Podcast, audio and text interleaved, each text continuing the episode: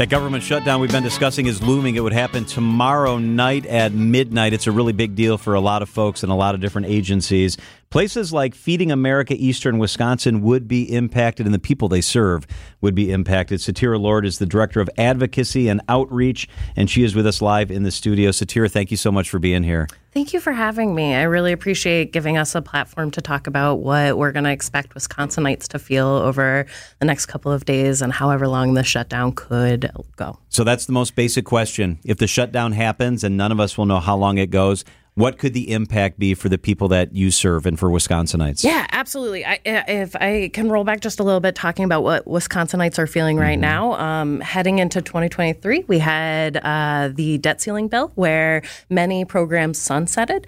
Um, so folks uh, who are on FoodShare SNAP benefit program um, went from potentially $281 uh, a month in benefits to $23 oh my gosh which is a drastic decline.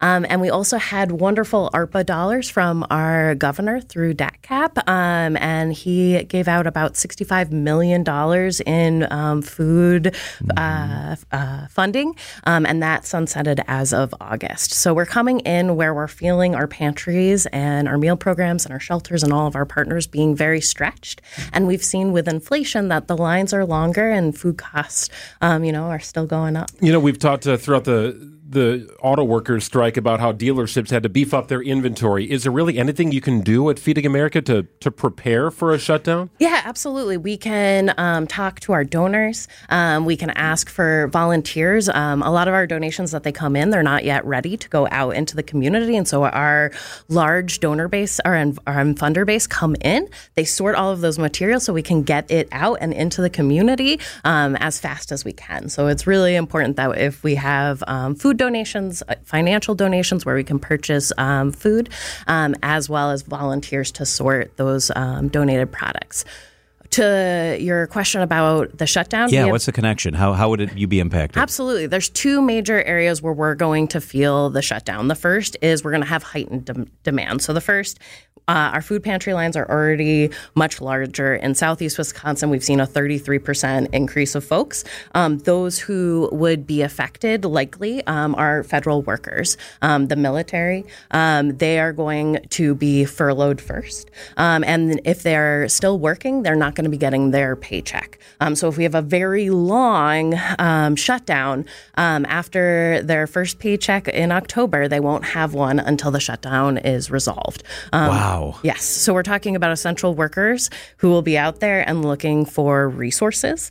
Um, we also are going to have um, those who are on FoodShare, which is the SNAP benefit program. They are going to get their October allotment. If you are looking for food, you can still apply for FoodShare.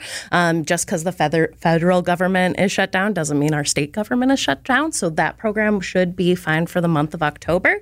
But those participating in WIC, which is women, infant, and children, um, they are going to be impacted. That funding source is slightly different. And so when that money runs out, so they'll have some money for the beginning of October, uh, when it's out, it's likely that they could be um, uh, impacted as well. And in a government shutdown, you're also talking about Head Start.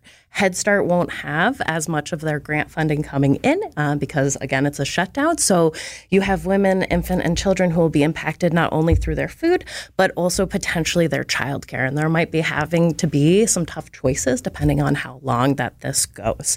Um, there are a couple other programs like TEFAP, um, which is government commodity foods. Those should not be impacted for the month of October um, because people were able to order before the October um, uh, shutdown that might happen.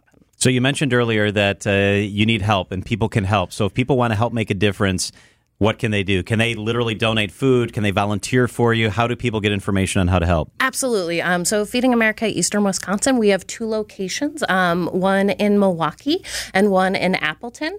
Um, our footprint, um, we cover 35 counties uh, across the state. So, that's who we're supporting of meal programs, uh, uh, of pantries, and mm-hmm. Um, shelters. We are also have many programs. We do mobile food pantries. Um, we have the Nurturing Collaborative which um, focuses on pregnant women.